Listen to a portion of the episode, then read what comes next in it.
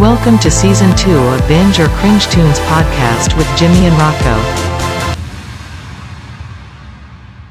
Hi, welcome to Binge or Cringe Tunes. I'm Rocco, And I'm Jimmy. and in today's episode, we have a song by Charlie Smith. The song is called Floxed. Let's give that a listen.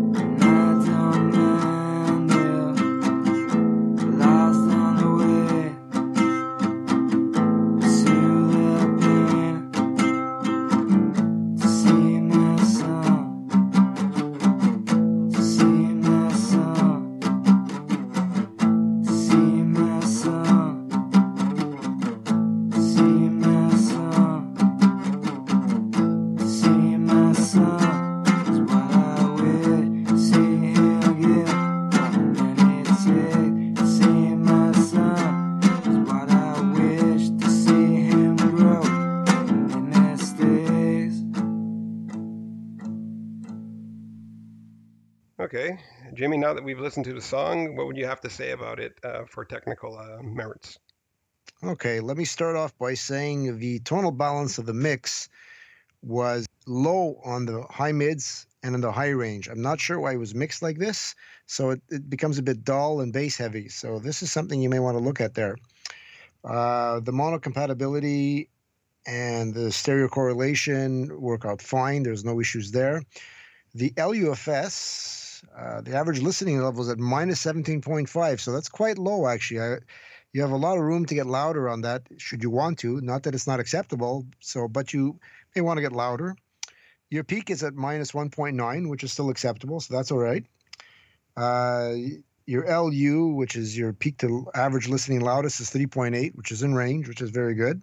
The crest factor was hitting fine no problem over there. You're within range low and high and your dynamic range was running between 9 and 10 which is uh, commendable so there's um, really it's only that spectral balance on the on the high end and the high mids that you might want to look at. Otherwise, this tune stands out fine.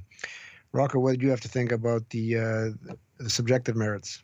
Well, as a listener, at first, when I heard the guitar, I found that it sounds strange. It's almost like it's not quite in tune. The vocals sound a little low in the mix, too.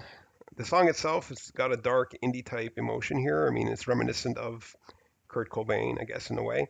There are not many changes in the songs, though, so it could use a little more variation. And I'm not sure what it is, you know, lately with the tracks, Jimmy, but the ones we're receiving for this season, I know we haven't listened to them all yet, but they tend to be more about uh, a sound that's more like a scene of a movie versus songs for the mainstream. Now, that's not a bad thing, but I just noticed that they're more soundtrack type songs. Because I could see this song playing in the background of a, of a scene of a TV show, for example, with a depressed teen with his head in his hands. The lyrics, I mean, I read them, they're simple, but they go straight to the point, so I appreciate that.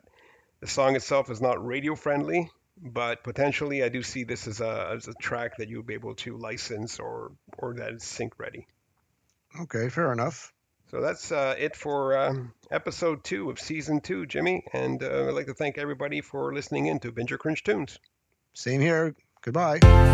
Thank you for listening to Binge or Cringe Tunes with Jimmy and Rocco, and until next time.